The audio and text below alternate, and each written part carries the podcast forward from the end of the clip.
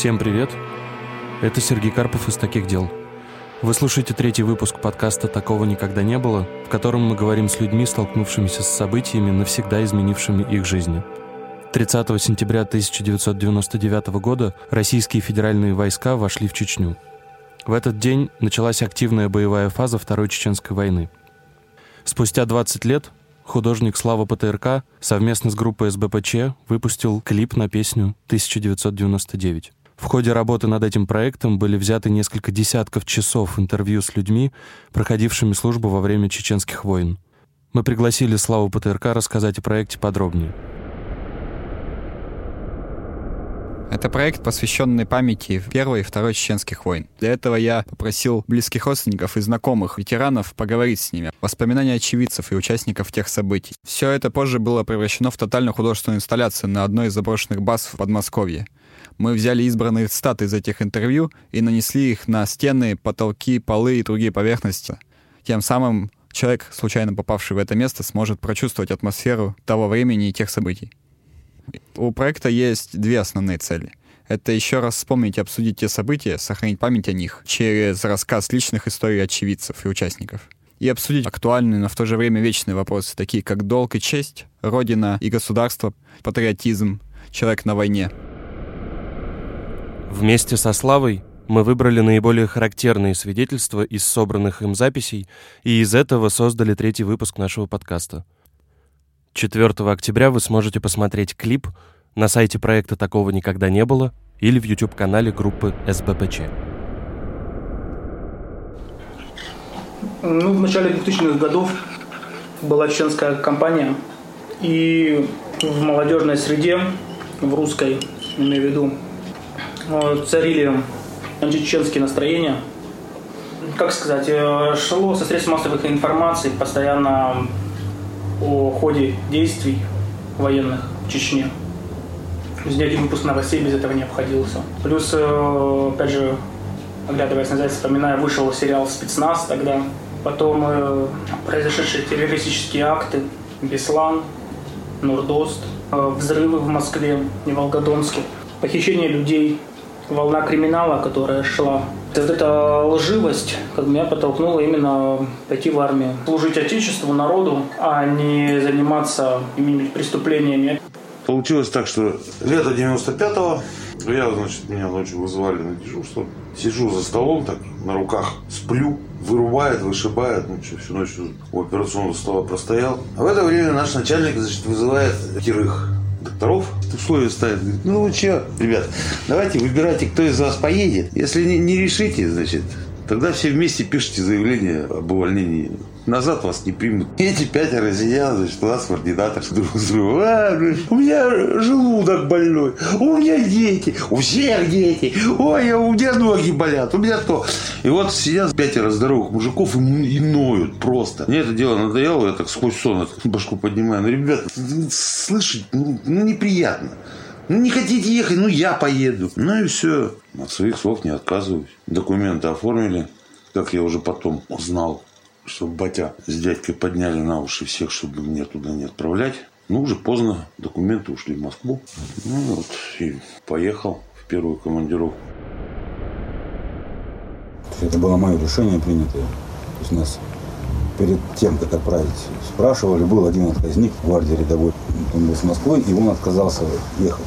Он служил в моем отделении, я уже был командиром отделения, и сколько мне было стыдно, что с моего отделения я не мог себе этого позволить, потому что я, во-первых, сибиряк, во-вторых, я очень сильно люблю свою малую родину. И перед этим были взрывы там, в Волгодонске, в Москве. Сейчас я понимаю, что, конечно, нас, может быть, это как-то обрабатывали психологически, что мы туда во-первых, не из-за денег, а из-за того, чтобы ну, не рвались наши дома. Это было лично мое восприятие в те времена, когда мне было 19 лет. Я шел именно вот из-за этого. У меня была так, в голове такая фишка, если я хотя бы, ну, скажем так, одного человека из бандформирования уничтожу, то хотя бы один дом не взорвется. Родина приказала, мы поехали. Чечня это Российская Федерация была, так ведь? Так. А я обязался, дал присягу, что обязуюсь служить любой точке Российской Федерации. Все, пришел приказ. Сборный полк с Дальнего Востока. Выполни приказ, потом осуждай.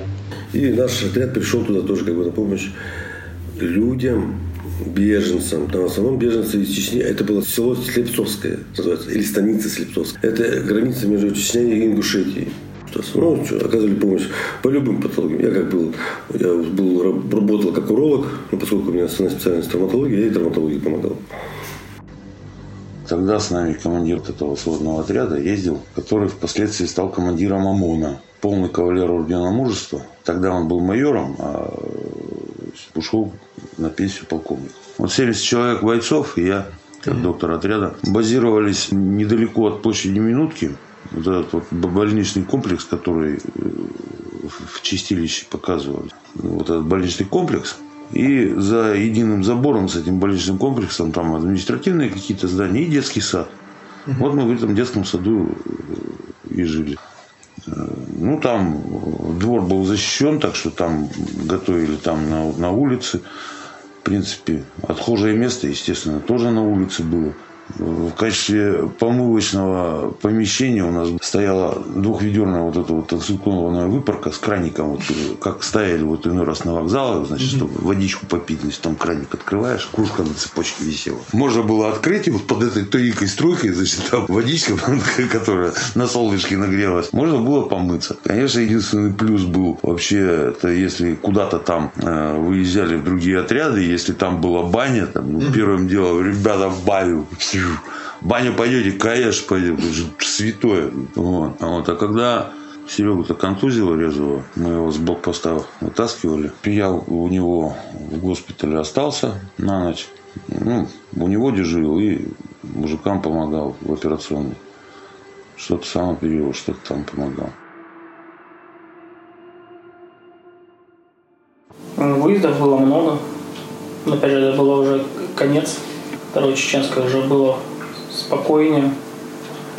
Получается, тоже интересный момент, что вот служишь с человеком и не знаешь, кому какая судьба выпадет. Реально, то есть начинаешь верить то ли в судьбу, потому что есть люди, которые, ну, скажем по себе, служишь не один год, стремишься, то есть понимаешь свою подготовленность к, к некоторым моментам.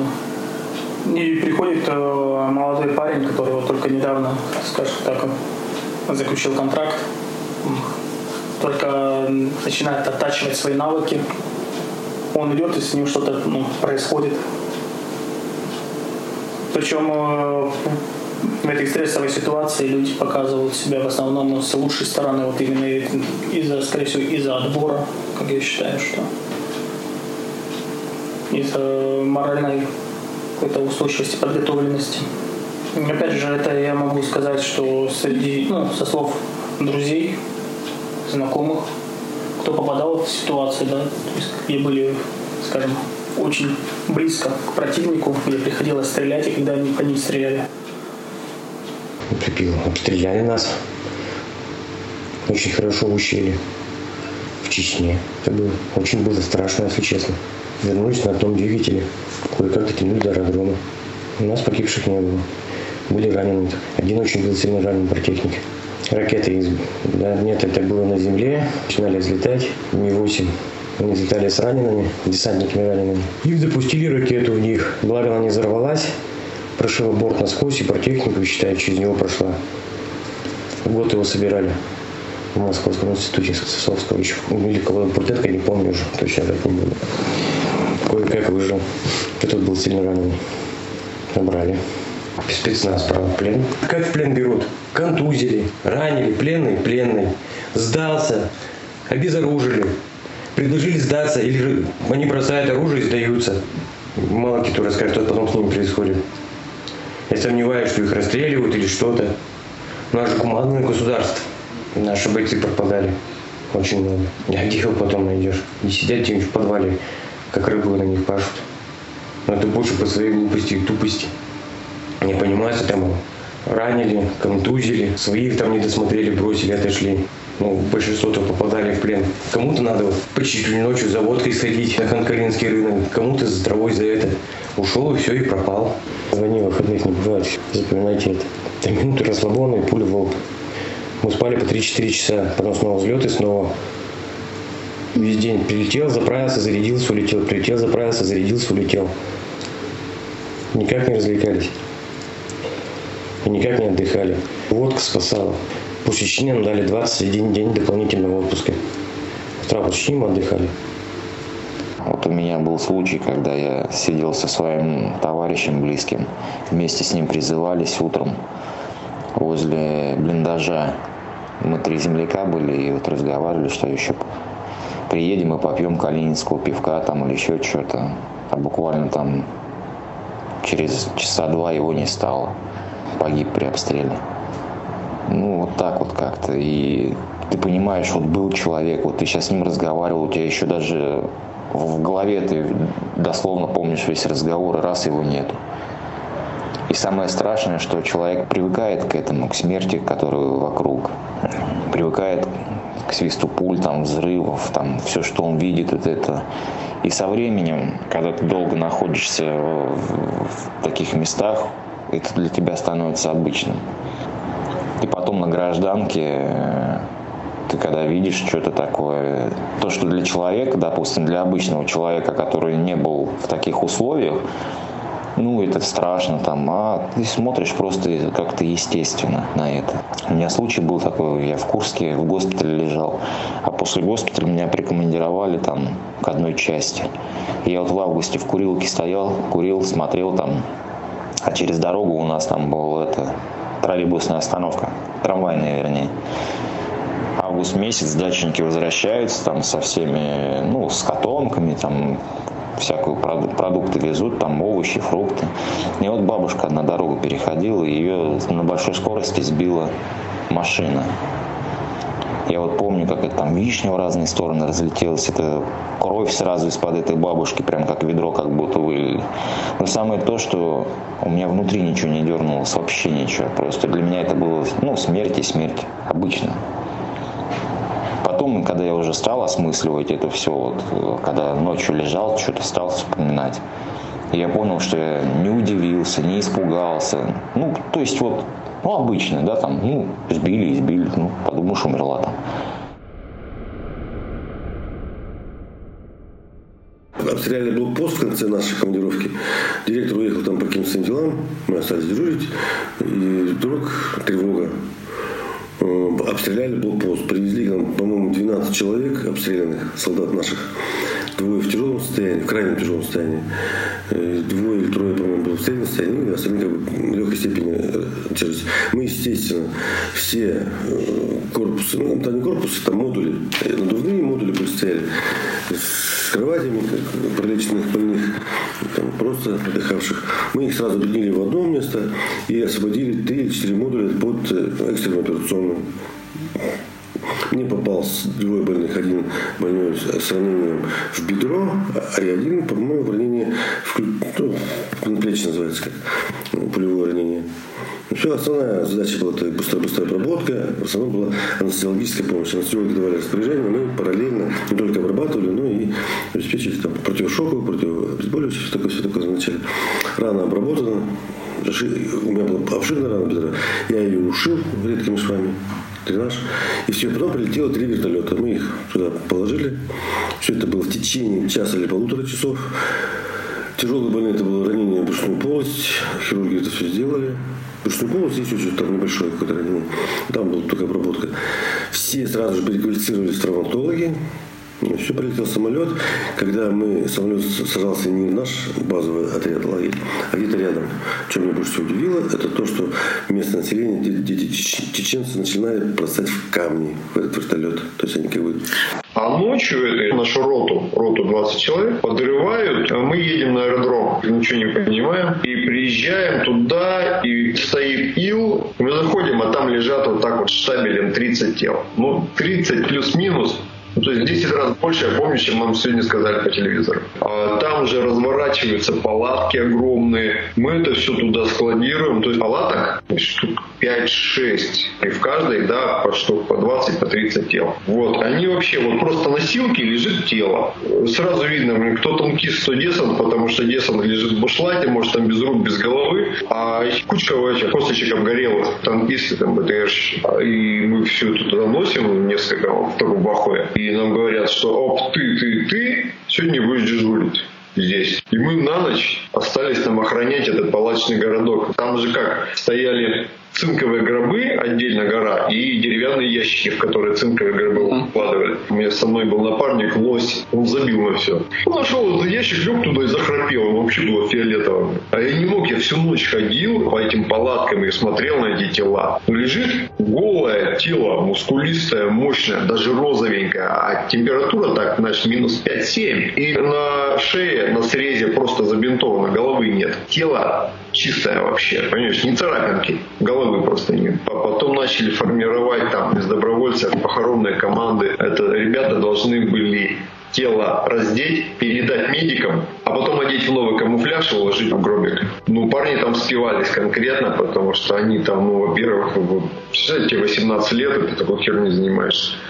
А уже потом в феврале у нас была боевая командировка. У меня должность водитель-стрелок. Пришли, стоят машины. Не наши машины, чем-то груженные. По машинам сели с каждым офицер и поехали в ночь в сторону Грозного. Просто по темноте. Какая-то стрельба, ток-ток-ток. Упали э, под машины, что-то в ответ постреляли по точкам. Попал, не попал, хер знает. Все, стихло, сели, доехали где-то, слышно бам-бам-бам, вот эта канонада, стрельба. Видимо, где-то была окраина Грозного. Я до сих пор не знаю это место. Там машины оставляем и поехали обратно. Снова бам-бам-бам, какие-то стрельба. Но уже останавливаться не стали, проскочили. Мы все в одной машине ехали в КАМАЗе обратно, все водители. Ну, по медальке дали нам. Что за операция была, я так не понял. Что-то ценное везли. Потом еще раз ездили. Но это уже днем было, но как-то потише, без стрельбы обошлось. А потом уже, э, раз у нас часть была в том же районе, где Ростовский госпиталь, мы нас уплотнили, одну казарму отдали под раненых. У меня есть фотография, где я там с автоматом, с медалькой, да, блядь, ребенок-ребенок, понимаешь? Ребенок-ребенок, вообще капец. За залет у нас отправляли ребят туда. То есть у нас был один парнишка, ну такой безобидный, просто бухать любил. Запалил, короче, его попалил и отправили его, короче, в, эту, в действующую бригаду. Ну, короче, мы через неделю уже узнали, что он сгорел в БТРе просто загорел. Мы люто ненавидели вот эту замполит за эту херню. Мы, блин, похуже херню отмачивали, знаешь, там пиздили, продавали. А тут ну просто чувак забухал. И что-то они на него обозлились и отправили туда. А он вообще, ну у него нет никакой специальной подготовки. Там же воевали морпехи, помню, там в черной форме все ходили, и десанты из Майкопа. Вот это две первые бригады, когда туда зашли. Ну, мы когда трупы-то грузили, видели, там сразу в черной форме, в зеленой форме. Такие здоровые ребята, метр восемьдесят минимум. Ну, либо там кисты маленькие. А этот-то связист, понимаешь, он сразу сгорел. Он не был никогда в боевой ситуации. Бля, вот это было жутко обидно. Злые мы ходили. И что-то замполит этот дядя Вася прикормил какого-то щеночка. Щеночка, все, он чечен его назвал. И, короче, я стою на посту потом, и ребята зовут Деля, говорят, спускайся, шашлычок ей будешь? Я говорю, ну, ништяк, спасибо, ребята. Спустился с ними, поел. Они говорят, знаешь, что ел? Я говорю, а что такое? Ну, мы, говорит, чечена пожарили. Говорю, щенка там политовского, короче. Тогда я попробовал собачье мясо. Лицо смерти увидел. Не то, что воевал, да, но видел ее последствия, и это меня до сих пор впечатлило, да. Вот эти все детали, когда ты ночь, наедине с 30 телами, ходишь по палатке, они все молчат, лежат. То есть та же самая казарма, вот как ты, допустим, не валишь, ходишь, все дрыхнут, а ты такой э, ходишь. Только тут все мертвые. Вот это я запомнил. Та же вот, армейская палатка, в которой мы вот так же ходим на полевой выход. Два яруса, палатки вот эти брезентовые с рукоятками резиновыми. И вот тут ребята лежат разные, горелые, кусочками, без голов, без рук синие, зеленые. Вот реально, как это странно было. Кто-то был синий-зеленый, вот реально трупный. А какие-то розовые почему-то были. Я понять не мог, почему. Вот цвет как вот кукла. Вот знаешь, вот кукла пластмассовая. Вот такого цвета. У него не было трупных пятен, ничего такого. Как будто вот сейчас голову отрезали, положили. Вот и вся война.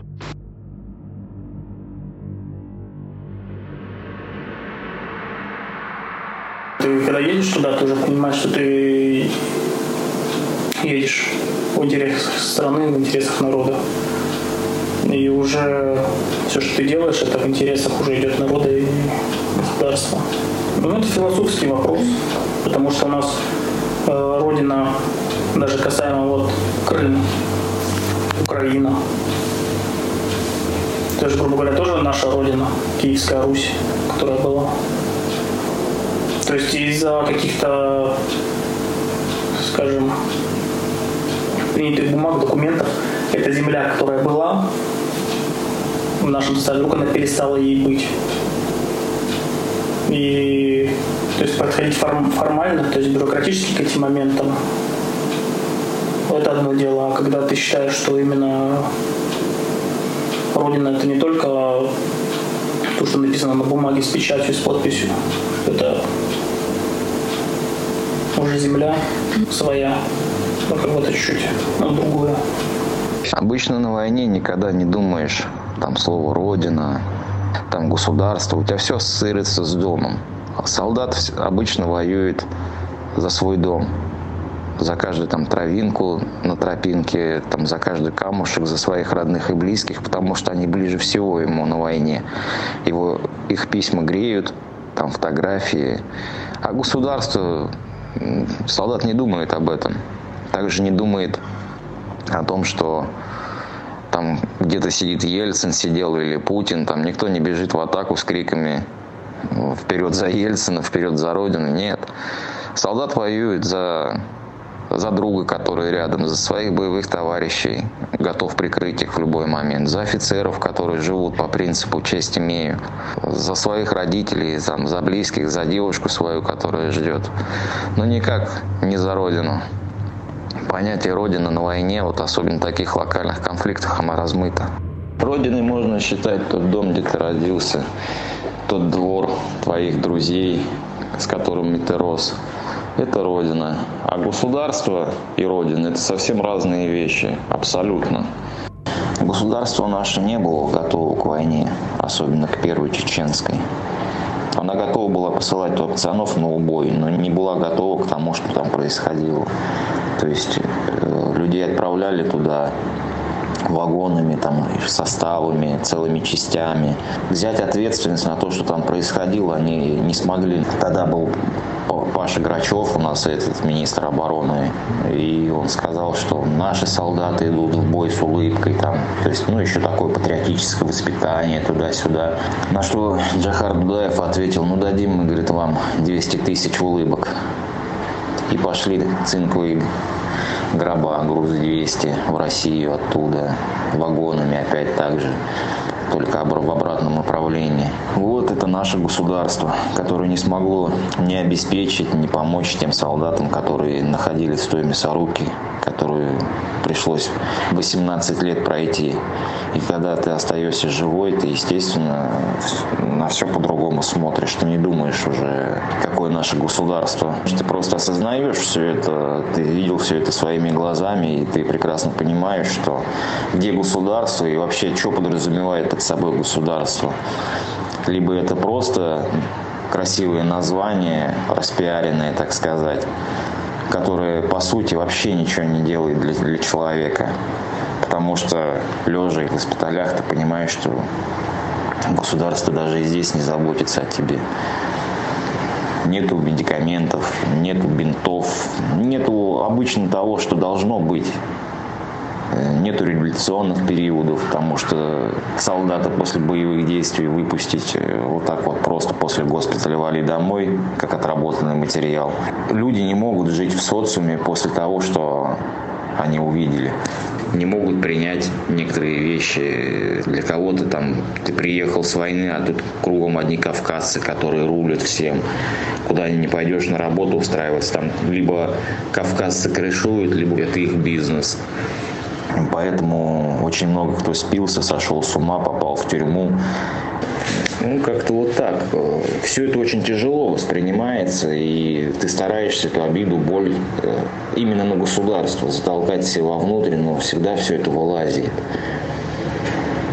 И опять же, вот к тому вопросу о родине. А родина, да, это родина, то твои родные и близкие, которых ты любишь, которые любят тебя, которые там несмотря ни на что, там, заботятся о тебе, там, пишут письма. посылают посылки, там последние куски от себя отрывают, потому что в 90-х годах вообще же было очень тяжело. Ну, вообще, и с деньгами совсем, и как раз такое, блин, было, что работы не было у людей. Поэтому я не знаю, государство, родина, ну это явно не одно и то же.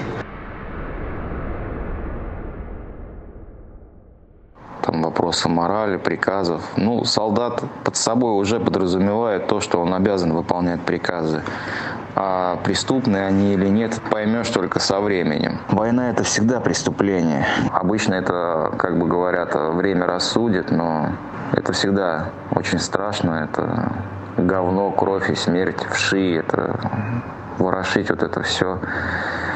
До хорошего, может, такие проекты, не знаю, не доведут. Понятие преступные приказы выполнять. Ну, допустим, обстрел боевиков идет, но при этом, вот как село Комсомольское, там мирные жители, но при этом там и боевики. Понятно, что гибнут мирные жители, причем не в малом количестве. И вот как понять, преступный это приказ или неприступный? Или ждать, пока все эти боевики рванут куда-нибудь там в леса и непонятно, где их ловить потом. Сейчас он, судя по интернету, всем этим идет такая тенденция, что солдат обвиняет во всех смертных грехах, во всех преступлениях в Первую и Вторую Чеченскую войну. Хотя солдат человек подневольный. Вообще, как бы, неподчинение приказа во время боевых действий – это либо дисбат, либо расстрел. Ну, согласно статьи военной. Генералы, это военные, они все говорят от имени государства. А уж э, как им воспринимать эти приказы, которые им дает наше государство, это уже чисто их э, воспитание, их мораль, есть офицеры, которые реально душой страдают, болеют за своих солдат подчиненных, а есть просто дуболомы, которые ни стратегии, не, не знают, они тупо выполняют приказы. И все, которые дает им государство. Государство-то где? Это где-то там в Кремле сидит какой-то человечек, какие-то генералы там решают о том, что не, им, они не, не знают, что происходит на месте. То есть и вот поднять, допустим, и поехать на зачистку села, там решают уже, скорее всего, на месте, потому что да, пришел приказ там боевиков выбить. И все. Никто не думает там, о мирных жителях, о детях, которые там находятся под обстрелом. Ну, вообще такой, такие вопросы. Но я вот считаю, что приказы дает государство. Родина не может дать тебе э, преступный приказ. Хотя в большинством случае, в своем большинстве, все приказы, они преступные. Меняешься ли на войне? Конечно, меняешься. Очень сильно причем. Очень переоцениваешь вообще взгляды на жизнь. Потом со временем, если ты не, со, не спился, не сошел с ума после того всего, что ты увидел, начинаешь по-другому ценить жизнь. Довольствуешься малым, живешь тем, что ты просто живешь. Потому что как обычно на войне, жизнь и смерть это практически они идут спина к спине, бок о бок.